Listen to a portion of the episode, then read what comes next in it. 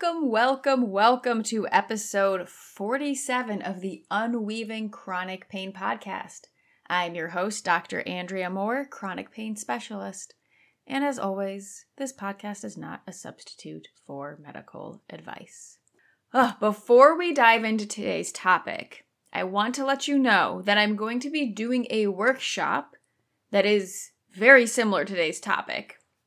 And I want to really invite you to sign up for that. The workshop is all about building emotional mastery when you have chronic pain. And I walk through the exact five steps you need to know to overcome emotional triggers and cultivate resilience. Now, in today's episode, we are going to be going into them. I'm even going to share the five steps with you. However, if this podcast episode resonates with you and it sounds good and you're like, yes, I need to get on this, sign up for the workshop because while there will be some overlap, of course, because the five steps are staying the same, in the context of today's episode, it's going to be much more um, informative and information based and kind of more of a here, let me tell you what to do. Whereas the workshop is going to really expand more on it and more importantly, walk you through the process. Like we will be, I will be guiding a process that you can experience with me. And you'll be able to ask questions if things are like glitching or feel funny or something comes up for me. You get to, you know, ask in real time of like, what do I do? This is what happened. So I'm going to encourage you to still listen into this episode and then join the workshop so where you can expand so much more on it and ask all the questions in real time and yeah, because I don't know about you, it's really easy to, you know, read a book that's like, "Hey, here's the 5 steps," or listen to a podcast and then like I just never do them. Or like I don't know how to apply them. I try and then I'm like, "Wait, I don't know what to do." And then I just don't do it. so, if that's you, you're not alone. Um, it's me as well. So sign up for the workshop where you we will then go through this all together. But it's actually going to be really helpful to have the background information because then you're not trying to learn and do at the same time. Like you're already going to know and you'll get to hear things on an even deeper level. So encourage you to do both because emotional triggers, who doesn't have those? Everybody has those. When we have a lot of emotional triggers, one first off nothing has gone wrong. Like literally the there's never a goal in life to not have emotional triggers. Like they're always going to happen. It's our response to them and how we react to them and what we do with them that is important.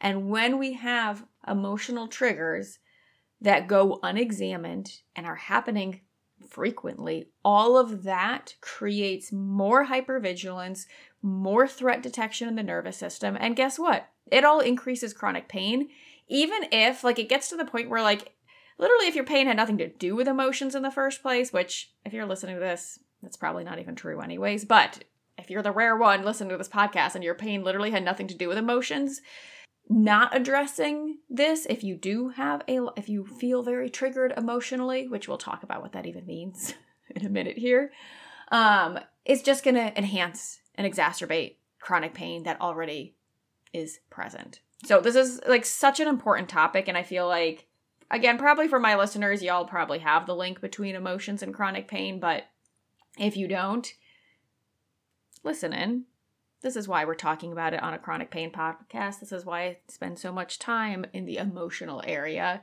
is because they really impact the regulation of our nervous system.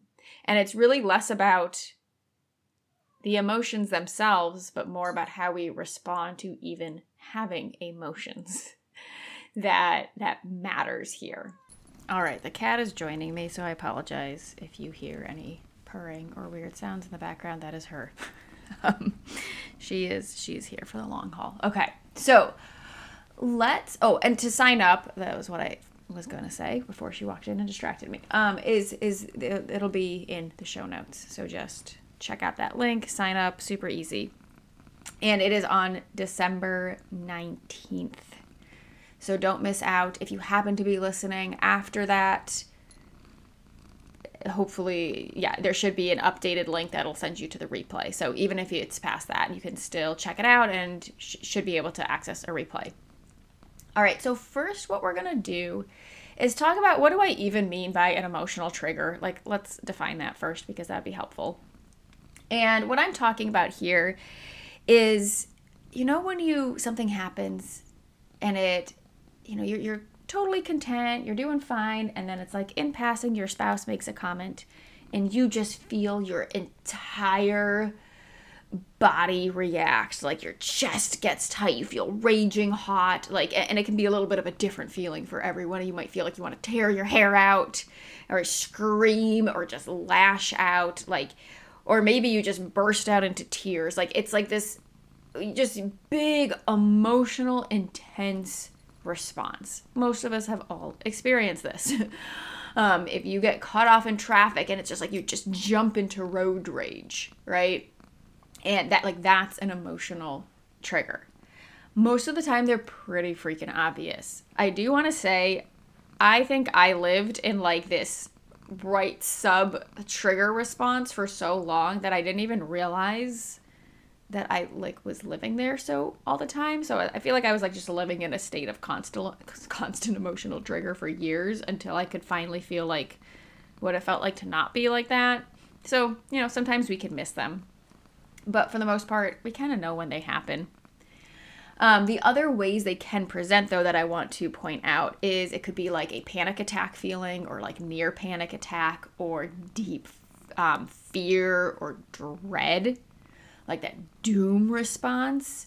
And the, the last one that I want to point out that's possible is like a total paralysis response. Like that's like a deep freeze response of like, I just need to completely shut down and like numb out, like dissociate, or like it feels like you all you can do is like want to crawl under the covers and like just hide from the world in this like really like deep intense way like those are all emotional triggers. And like anything there can be a spectrum. So like you can have an emotional trigger that's like a very like mild one and then we can have like the super fucking intense ones.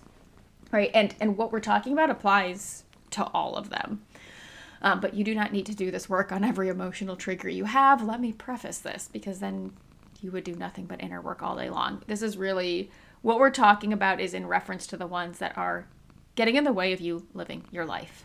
So, why do we even have emotional triggers? Like, what the heck even causes that?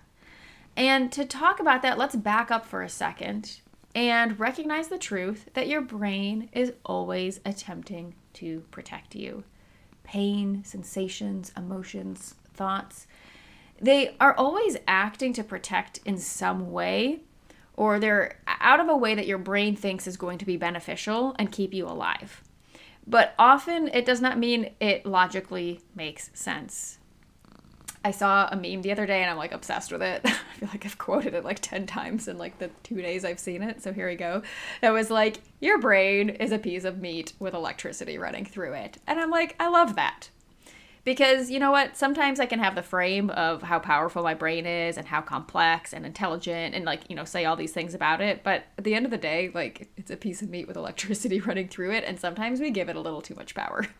Or like we we assume that it like knows what it's doing more than we really should because it doesn't. Um, it is so uh, action consequence based and does not care about the outcomes really. It's more like oh look I had this response and you stayed alive. Therefore, this must resp- response must be good. But like, it doesn't mean that that is the best response I could have. Like sometimes habits just form, and your brain's like must conserve energy so you don't waste calories. And so habits good. Don't care if it's a good habit or it benefits your thriving or your life or your emotional well-being. It's you're alive, and it's a habit that's conser- conserving energy. Okay, so like, I just want to put that context here. That our that's how our brain operates. So, because of that, it can create these loops within it or these responses that it thinks are beneficial, but really are not beneficial. And it is these loops or these um, associations that can create an emotional trigger. Now, we're going to back up a, a little bit more here as well of like, what do emotional triggers have to do with chronic pain? And ultimately, the way I look at emotions is as energy. And energy will either be moved through, energy always wants to move, right? So it's either going to get a chance to move through your body or it will get trapped in your body and stored in your body.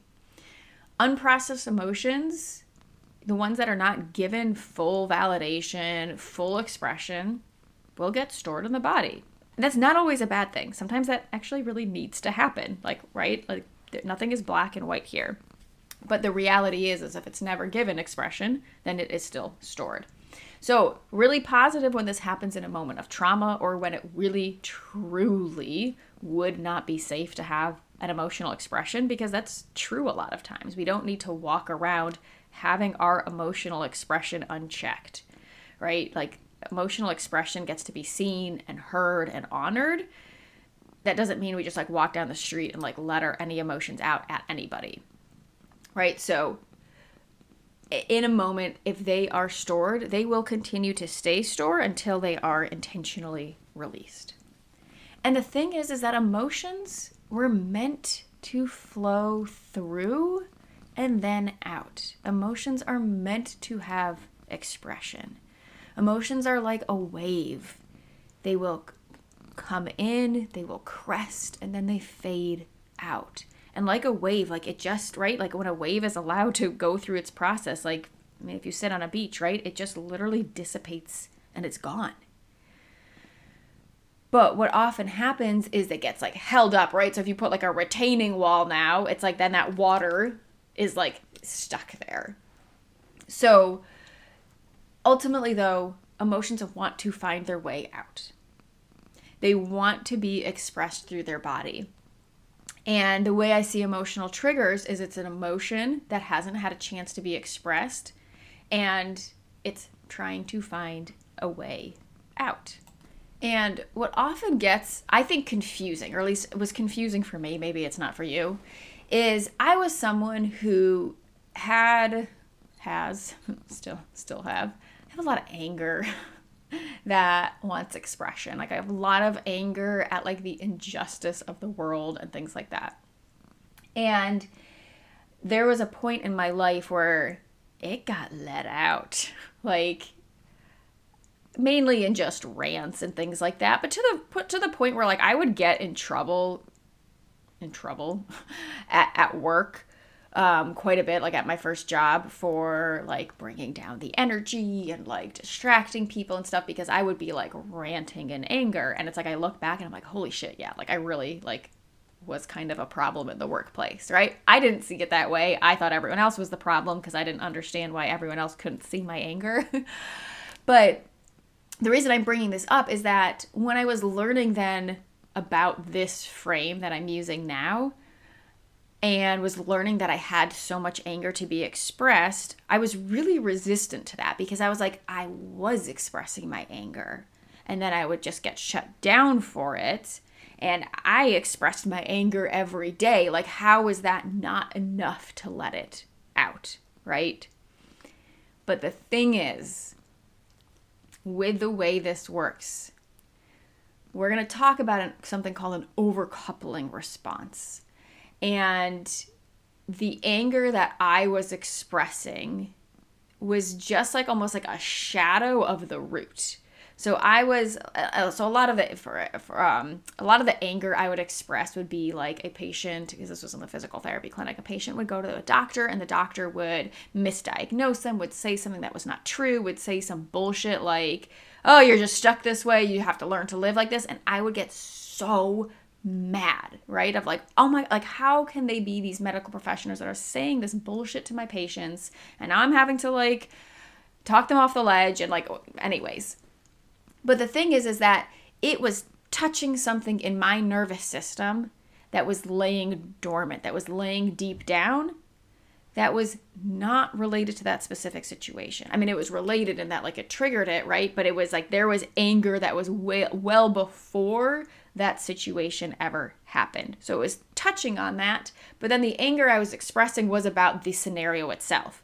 So I was never diving in deeper to be like, wow, why did I have such an intense anger response to this in the first place?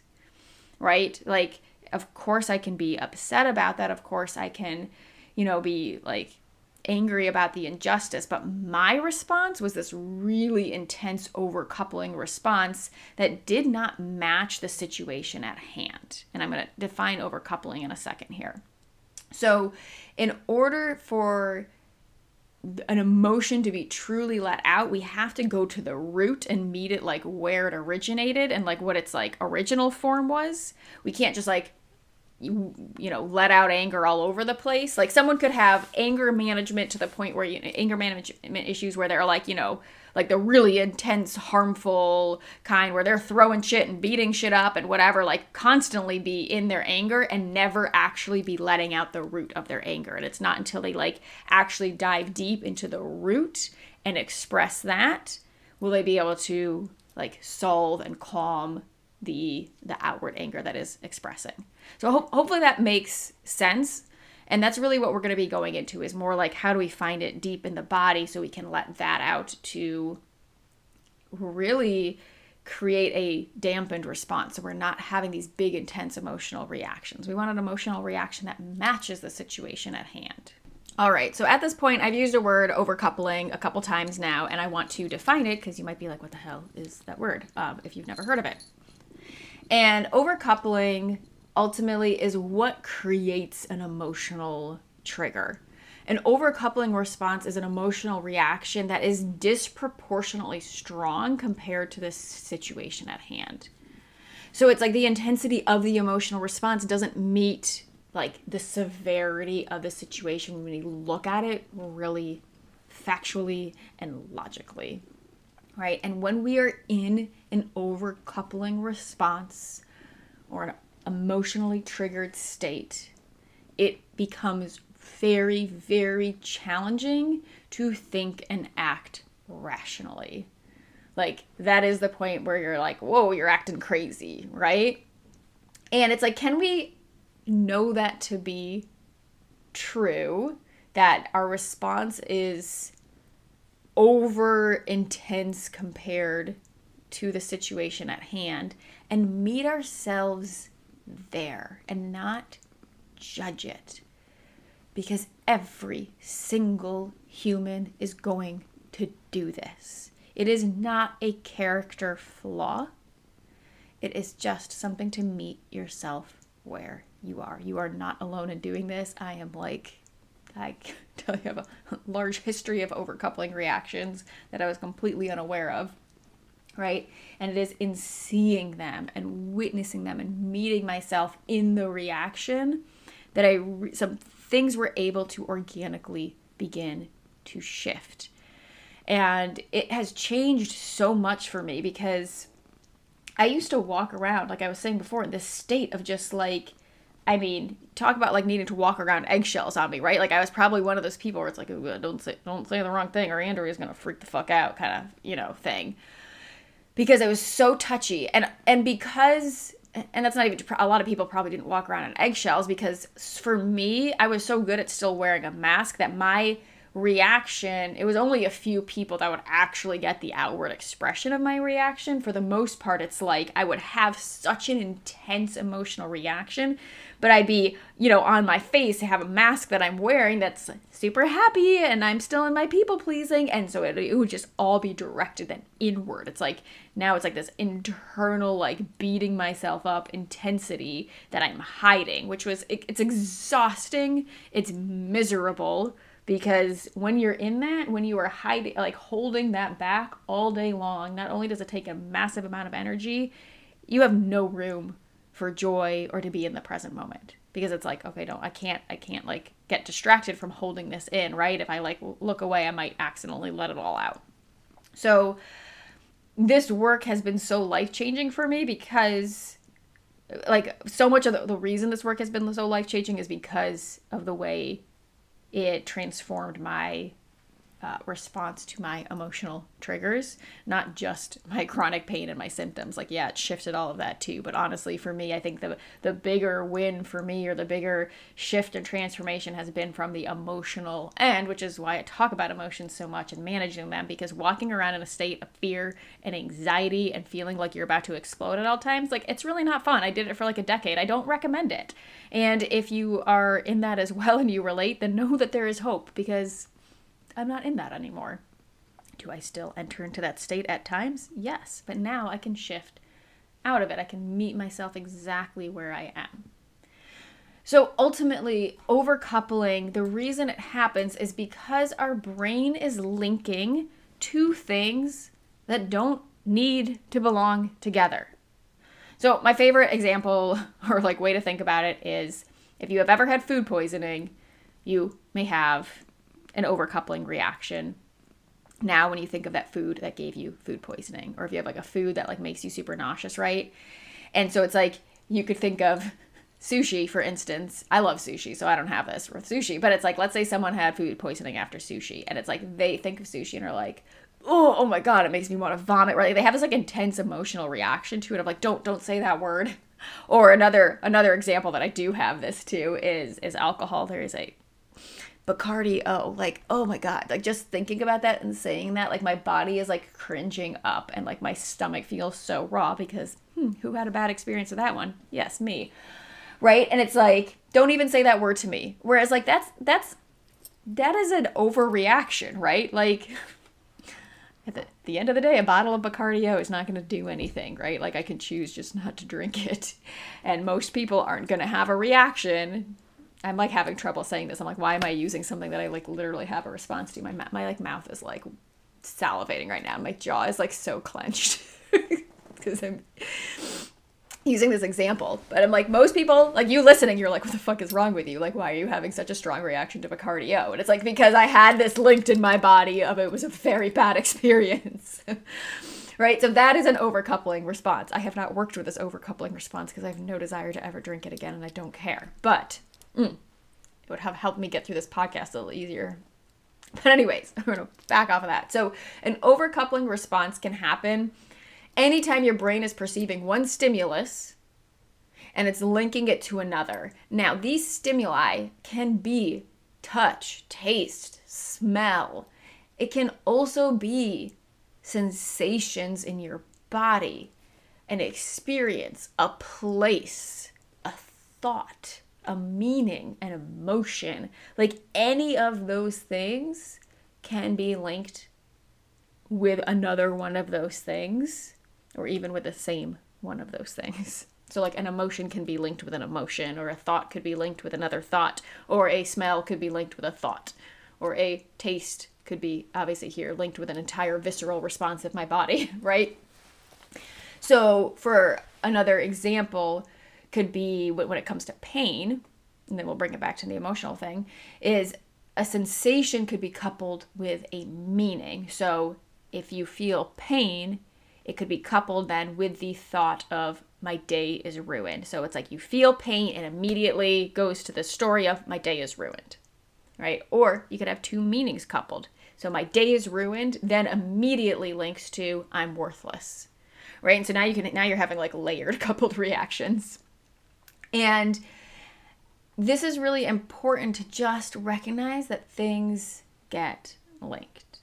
And with the holidays coming up, I am going to mention that holidays are rampant times for coupling reactions just because our nervous systems are shaped before the age of seven, or so much of our nervous systems are shaped before the age of seven, not entirely shaped before the age of seven. Um, so a lot of times family just being home just being around family can really trigger some deep core memories. And and again a great way to notice this is like it's like if you walk in the door and your mom's like nice haircut you might have this like really emotional response to it of like, oh my God, like she hates me, like what's wrong? I can't believe it. She's so whatever, so inconsiderate, and blah blah blah. Like, like we can go launch into this whole thing versus like if like a random person on the street was like nice haircut, you'd be like, ah, thanks, I love my haircut. like, let's pretend you like your haircut, right? But it's like because it's our parents or our family, it like really cuts in deep. And so that's a that's like a telltale sign of an overcoupling response right there is that when we put it in, like, we take it outside of our own lives and we just are like, somebody made a comment that said, nice haircut. And we like take the meaning out of it, we take the tone out of it, we take all of that out of it. You're like, oh, that doesn't seem like it's a problem. But in my body, it reacted hugely, right? And we are just noticing this reaction. We are not shaming it. We are not saying that the reaction is wrong. Nothing has gone wrong because we're having this reaction. We're just simply noticing that we're having this reaction. We really want to look at the reaction versus looking at the world through the reaction. So, an example of that is like if we're having this anger response to someone cutting us off, looking at the reaction would mean, oh, somebody cut me off. I can I am now safe, I am good, and I'm angry about it. I'm just noticing that I have I'm having this emotional response to it. Okay. And then like kind of bringing us back to like the reality of like I'm in my car, I'm safe, they're gone, whatever.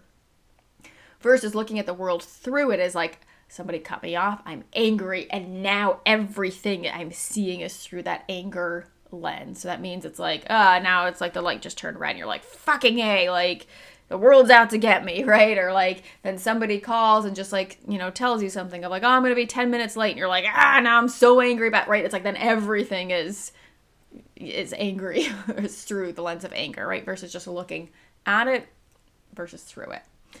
So this is gonna sound so weird, but I love when people have these triggering responses and notice that they're really triggered or overcoupled, whichever word resonates. I know some people don't love the word triggered. I don't love it. I just still use it because I'm used to it.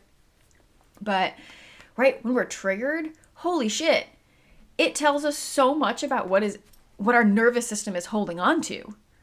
Emotional triggers, they point to something that is longing to be healed longing to be seen and looked at and, and held and validated and loved on. They aren't something that's wrong with us or anything we're doing wrong. Uh, the metaphor I like to think of here is because it's with this work, right? If you're listening to this podcast, you have chronic pain, I'm assuming. And and you already likely know that it takes a lot of this deeper inner work of like really understanding what your body is trying to tell you, what message it's sending. And that's not always easy. It's it can be a little like what message am I supposed to listen to? Like how do I know what my body's holding on to? Like how do I access subconscious when subconscious is something that we can't access logically, right? Like it can feel like a lot. So imagine one of those big, you know, pool rafts. And it has a leak in it and you're trying to get on it, you're trying to be on it, you blow it up, and it just keeps leaking out. You could sit here and keep blowing it up and it leaking out all day long. Or you could sit here pouring like over it hours and hours of like looking where is this tiny tiny hole, right? Or you could just dunk the whole thing underwater and look for the bubbles. And the bubbles will tell you exactly where the hole is. And when you can see where that hole is, where you can see where that area is, not that we have like a hole in our bodies, right? Okay. But we can then look directly at it, examine it, decide, oh, like, what does this need to repair it? You know, like, what kind of kit do I need to buy? Because, you know, a raft we can fix with a kit. Our bodies, not so much, but go with me with this metaphor here, right? We can, by looking at it, by examining it, we can provide the repair work it needs. And the same thing is true for our triggers. It's like an emotional trigger, it's kind of like the bubbles that are coming out. It t- shows us exactly where our nervous system is like hyper vigilant and sensitized. And we can look at them then with curiosity and compassion. Because ultimately, whether you decide to look or not, there is a part of you that is longing to be seen and held. And you get to make the choice of when you look and how you look and you know when you have capacity to look. But that never changes the fact that that part is there. You can choose if you look. You don't always have to. Um, but here's the thing is we can't heal our sensitized nervous system if we don't even really know what parts are sensitized. But again emotional triggers are going to show us exactly what needs to be healed. Ultimately they are a gift.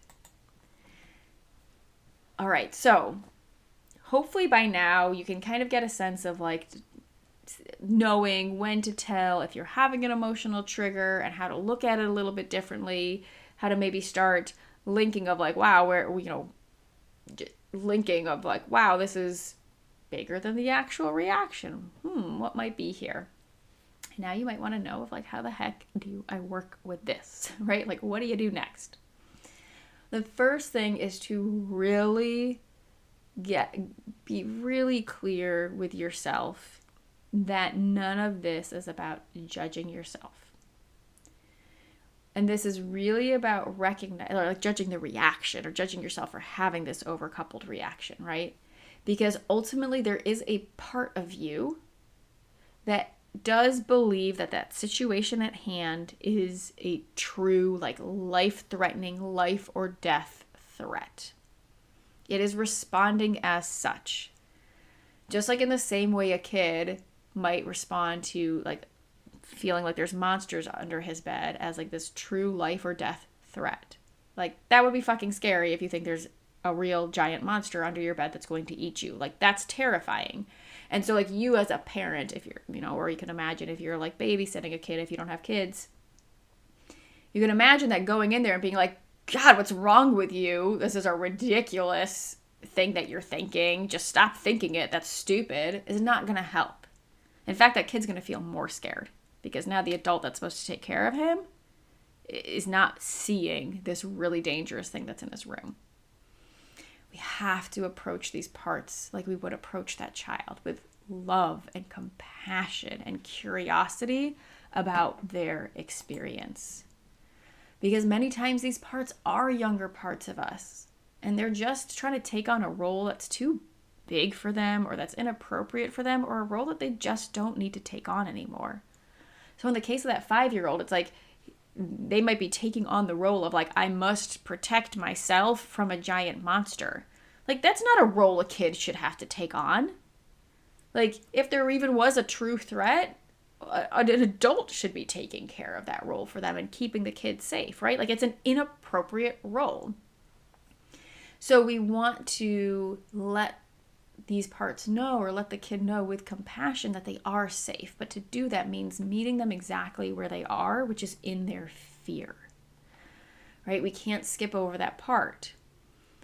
So we don't want to shame them for having that reaction. We want to meet them exactly where they are. And then we want to use this work and the five steps that I'm going to lay out for you in a second here to access back or come back into our highest, truest selves. That is an adult that are that is capable. Because ultimately in the moment of an overcoupling reaction, we are responding as if we were a 5-year-old in fear. And so that 5-year-old is kind of taken over, right? So we want to like let the 5-year-old know of like, "Hey, this is not your job." Here, the adult who is capable is coming back on board. And so I'm going to walk you through the five steps of how to get there. So hopefully that is all resonating so far. And again, don't forget to sign up for the workshop because I'll be able to I have more time. I'll be able to go more in depth here. And I'm going to be again walking you through this process, these five steps in a guided process. Um, but for the sake of this podcast, I'm just going to be talking you through it. So, step one is to acknowledge. And that acknowledgement can literally just look like I'm currently experiencing an emotional trigger. Or like, wow, I'm having a lot of anger in response to the situation. And it's like at that moment you might not even know if it's a, if it's like appropriate or inappropriate or not. A lot of times when we're in an overcoupling, it feels very appropriate. It feels like that our response is warranted. So it's just even taking the pause to step back so we can even evaluate if it's warranted or not. So we're just acknowledging there is a lot of intense emotion right here and right now. Step two is to then get curious. And depending on the situation, that can look differently or how you go about this could look very differently like depending on like where you physically are and who it's with or if it's with somebody right? But in general we're going to just get curious of like okay here's like the facts. You know x happened and now i'm having y reaction. My husband did not take out the trash and my reaction is anger because it feels like he doesn't love me. Okay, like at face value, is that really true? And then we can start to see, eh, okay, there's clearly more there, right? It's not about the trash. Like the, the response is not about the trash itself, it's about a deeper thing. Okay, so this is an overcoupling response. Um, I need to attend to that because again, the the reaction or the thing in the moment is about the trash, right? We can have a conversation about why the deeper thing is there. We're not ignoring that part, but we're just noticing mm, anger probably not warranted for the situation at hand or the amount that you're feeling, right? And I just really, I feel like when I say this, I just like want to keep enforcing. Like, none of this means that like you've done anything wrong or that like there's not a reason for that anger. We just want to look at the deeper reason for the anger, not just keep attributing to it's a superficial situation. Like, we want to like get deep down and touch with the anger at its root and that and that happens at a more what i'm walking you through is going to help with that but there can be a lot deeper processes that we work through so anyway so step two is to get curious once we've kind of determined that is an overcoupling reaction we're going to get curious about where does it live in my body and this is like that somatic tracking that we do of really getting to know it. And you can go back and listen to the earlier episodes on how to somatic track to do this, of like really getting clear on where does it live? What does it feel like in my body? And then the one question I really love is just to ask, how old do I feel right now? and just ask your body that and that alone can reveal so much. Like you could skip everything else and just be like how old i am I'm, do i feel? In like the middle of an intense response. And if your answer is seven then like clearly it's an overcoupling response because it's not your true adult self that's like having the reaction. It's a seven year old part right? Even if it's just a couple years younger than for you it still all indicates it's not you and your current state that's having the response it's a younger part Younger doesn't have to mean a kid. It could just literally mean 6 months ago younger, right? So so just asking, how do I feel right now? Or how old do I feel right now can really help clear up a lot. And then step 3 is to really breathe into this and come into gratitude. Come into gratitude that this part is willing to show itself. You don't have to like the part. You don't have to be on board with the fact that of like why it's having the reaction. You're just in gratitude that it's willing to show itself and expose itself and even willing to like have a conversation with you. And I find that it's best best done to really like show your gratitude is to be with it and breathe with it. It is not the same to be like, yeah, yeah, I'm thankful. Thanks for showing yourself. Okay, move on. What's the next step? right? Like, it's not going to believe you because that's not how that works, right? To like really be in gratitude takes just hanging out with it and like sitting with it and just breathing with it present, which is often uncomfortable. But that's how it like can really feel that you're grateful. Step 4 then after you've breathed with it. Don't rush the breathing and the being with it. How long to do that for? It completely depends. It might just be 30 seconds. You might need to do it for five minutes. Again, there's no right an- answer here. Often, when you're breathing with it and just being with it, you'll just feel a shift that happens that you can then like know that okay, it's time to move to the next step. And that just takes doing this, which is why I recommend joining the workshop so you can like experience it kind of live in real time and ask any questions. But so after you breathe with it, we want to update the part, which is step four. Updating the part to your current age and your current situation. And when we do this, that literally can look like, hey, you know, seven year old part, I just want you to know that I am now 36 years old. And my situation is that I have a husband who is super caring for me. And I have my own house. I have my own like mortgage, like my name is on the lease. I have access to a bank account. I have access to food. I have access to a car. Like just showing it what is available for you. Right? Whatever your scenario could be. Sometimes it's even like I have now access to just more skills that I've developed with with just time, right? And have and wisdom because you're older, right? And give, again, give this part some time to update. Think of someone who's been in like a coma for 20 years. It can be a shock for them to find out it's not 2002. Like you need to give them a, a second, like a hot minute to, uh, to to take in what is true right here and right now, because it's gonna it can feel very uh, destabilizing for that part of like, whoa, what the fuck is happening? I've been sitting here, you know, freaked out for the past 20 years and it turns out I didn't need to be. Like, whoa, like that's a lot for it to take in. So, like, just give it a second or, you know, a couple minutes. Breathe with it again.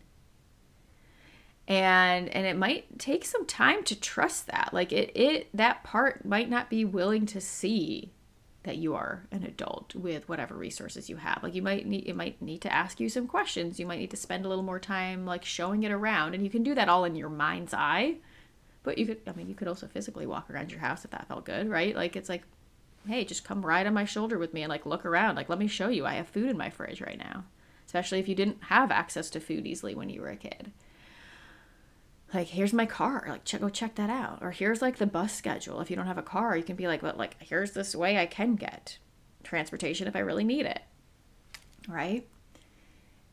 And again again like giving it the time to update. And if it feels appropriate this might take a little bit more like a specific inner work like i go deep dive into this in my in my course of how to do this next part but you might be able to do it now of update or relieving it from its duties that it's taking on so if it's if you're like, okay, the seven year old part is, you know, currently feels like it's holding down the fort and is like in charge of, you know, your safety, not an appropriate role. You can be like, hey, like you get to go play now. Like I got this. I'm the adult. You can let it know that. And step five, the last step, is to integrate. After we do any work like this, that's this type of inner work, we really want to, again, give ourselves some time and space to process it all and to be with it. And so I'm a big fan of grounding down and, and sometimes even like putting my hands on the floor and just being like, here's the floor, and like taking a moment to just really look around, like physically look around my space with my eyes open and be like, I am here, right here, and right now. It's 2022, like stating the date that it is. And and like bringing myself back into the current moment and then really just inviting my whole system to update to that process. Lastly, I often will cross my arms over like kind of giving myself a hug and like soothe it in. So like rubbing my up and down on my arms to help soothe that all in and integrate it all in. And so those are the five steps. And again, I'm going to go spend a whole lot more time with each step and like or walking you through the process in the workshop. So if you want to go through that in real time and be able to ask any questions that are coming up, make sure you're joining. And if you can't join, just go ahead and try that out and let me know how it goes. This really can shift a lot when you give it the give yourself a chance to learn this new skill. Because ultimately this is a skill. It takes skill and practice and intention to even first notice that an emotional trigger is happening and then to start to work with it. So meet yourself exactly where you are. Celebrate any progress, any small steps towards it. And yeah, let me know how it goes. And if you need any assistance again through this, join the workshop, reach out to me. Um, as always, you can find me on Instagram at Dr. Andrea Moore. Sign up for my newsletter where I'm also sending out different tips and tricks. And then, most importantly, for right now, sign up for the workshop. And I will see you there. All right, have a great one. Bye.